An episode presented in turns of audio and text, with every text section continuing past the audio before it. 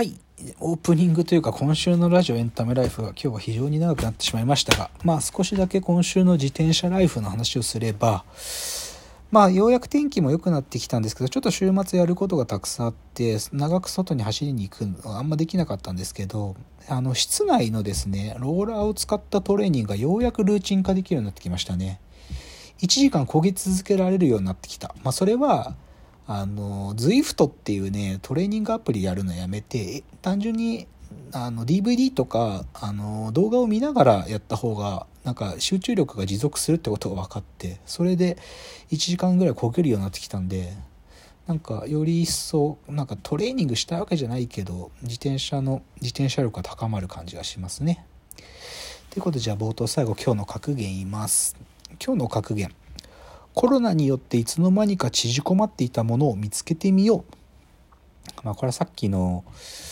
あのお友達を誘うって話にも通じてるんですけどどうしてもねなんでそうなったかなってことを振り返った時に一つの原因はやっぱりコロナだったからってのはあったんだなと自分で自覚しましたね。やっぱりなんかね誘まあ、誘うことがマナー違反だっていう時間があったことでなんかまあ自分だけで消費すればいいやっていうことをちょっと思いつの間にかそうね自分の思考がなんかこう縮こまってたんだろうなってことに気づけたっていうのはまあいいことで。だからそういうもの多分ね他にも多分あるんでしょうね。だからそういうのちょっと見つけていくっていう発想を持とうかなって思ってるっていうお話でした。ではちょっとここからコーナー参りましょう。ロフトプラスワンへの道。このコーナーはサブカルリテラシーサブカル知識の低い株式会社私は社員に竹之内がサブカル魂を注入しいつの日かロフトプラスワンでのイベントに呼ばれる存在にまで自分たちを高めていこうという意識向上コーナーです。では今日のコーナー参ります。あ今日のテーマ。雑誌フリースタイル最新号を読みながら注目作品をキャッチアップします。というのが今日のテーマです。まあちょっとね今日深谷さんが今日もちょっといないのであんまりこう深谷さんにいつもなんとか深谷さんに分かってもらおうってテンションで喋れる喋るから喋られる喋られるんですけどちょっと今日それできないからあのうだうだ喋るっていう感じにします。しかも僕が見たもの紹介するっていうよりか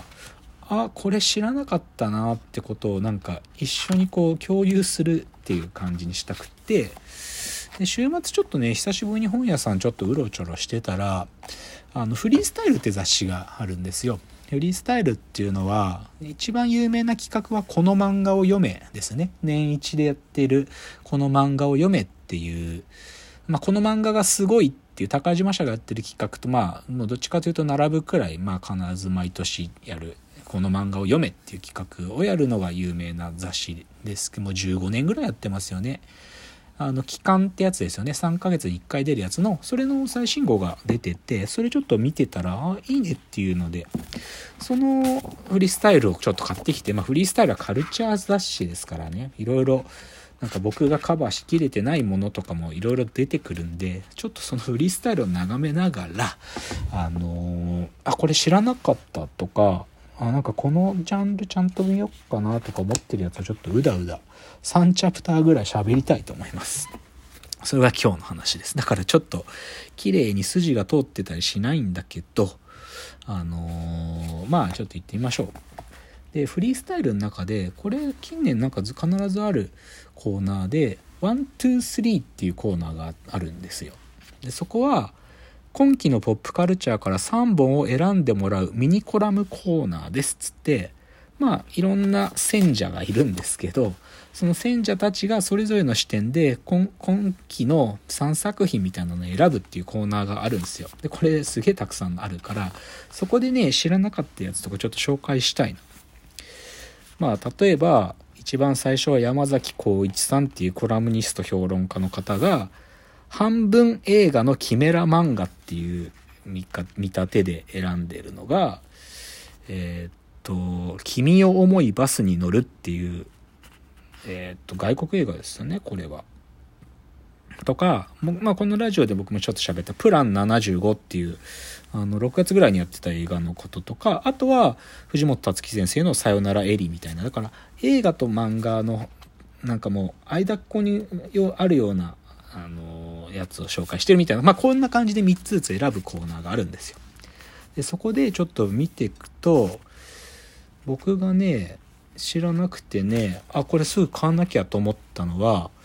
あの石井久一さんのあの自費なんていうか自主出版でロカロカ ROCA ロカ吉川ロカストーリーライブっていう石井久一さんのご自身がやってる EC サイトで石井商店ってとこから出てるあのこれ知らなかった僕すごいらしいんですよ。あの、まあ、石井久一さんが、まあ、4コマ漫画、いろんなとこで書いてるのに、出てくるキャラクターに、この吉川ロカっていうキャラクターがいて、このキャラが、歌の歌い手なんだけど、その人だけのシーンを再編集して、しかもちょっと書き足したりしてる漫画らしいんだけど、これがす、なんか皆さんあげてるんですよね、これが。すごいっつって、ロカ。うん、何人もの人がこれをあげてるんですよ。で知らなくて、これちょっと速攻買いましたよ。うん。なんだっけな、そうそう、ファド。ファドっていう、なんかそういう独特な音楽を歌うボーカリストの話で、でも、すごいらしいんだよね。これ見るから、なんか僕もどうすごいかわかんないけど、でもこれ、あげる人の確率がえらい高くて、やべえ、知らなかったと思って、ちょっと買いました、これ。まだ届いてないですけど。一つでしょ？あとね、あ、これ、ちょっと、すぐ買ったのが、あ、これだ、これだ。あの、鏡明さんって方が、この人は作家評論家の方なんでしょうけど、この人が紹介してるやつで、ムー書評大全。月刊ムー書評大全。いや、僕これ知らなかった。あの、ムーの中に、まあ、書評コーナーって、まあ、まあ、なんていうかね、雑誌だったら書評コーナーって必ずありますけど、そのムーの中の書評を集めた本で、いや知らなかった。で、いわゆるでもムー的なね、視点で、やっぱ書評が書かれてるから、めちゃくちゃ面白いらしいんですよ。まだ僕もさっき届いたばっかだから読めてないんだけど、いやー、これ見落としてたな。いや、ムー攻めてるんで、最近。あの、まあ、仲良しなんですけど、編集長の三上武良さんが、この前ビジネス本も出して、それも買い漏れてたから買いましたけどね、オカルト編集王っていうビジネス書も、月刊ムー編集長の怪しい仕事術って本まで出てて、ムー攻めてるんでね、最近。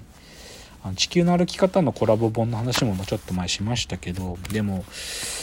多分、まあ、会社がね、学研からワンパブリッシングっていう会社に、まあ、変わったんで、多分それもあって攻めてるんだと思うんですけど、いや、これちょっと読んで三上さんに編集、あの、感想を送らなきゃなっていうのが一つですね。あとね、同じ鏡明さんと、もう他の何人かも紹介してるので、知らなかったのが、えー、っと、グレゴリー・ジェ・グバーさんという方の本まあ、科学書というか、まあ、科学読み物らしいんですけど、猫ひねり問題を超一流の科学者たちが全力で考えてみたっていうダイヤモンド社から出てる本があるらしくて、これ面白そうなんだよな。まあ、要は猫ひねり問題っつうのは、猫をね、空中からポンって飛び落とすと、猫絶対こう体をくるっとしてちょっと着地する。あれがなんか物理法則から考えてもおかしいことしてるんだみたいな相対性理論に反することが起きてる可能性さえ可能性さえあるっていうことを言っててこれなんかムーの話した後だから一見とんでもに聞こえるけど大まじなんですってこの話が。で、これがね、何人かの人が紹介してるんで、これはちょっと読んどかなきゃいけないですね。グレゴリー・ジェ・グバーさんって。何なんだろうな。サイエンスライターの人がいろいろな科学者に聞いてったってことなのかな。でもこれ面白そうですよね。これだけ聞くだけでも。とかですね。あとね他はそうだな。絶対に見ようかなって思うのはどれかな。あでもやっぱりロカは上げられてますよ。すごい上げられてる。いっぱい人が紹介してる。うん。面白いんだろうなきっと。そうですね。ああとこれもななんか結構紹介されてるんだよな。ストーリーが世界を滅ぼすっていう。ジョナサン・ゴッドシャルさんって方東洋経済から出てる本っぽいけどこれもななんか何個かに紹介されてるんだよな。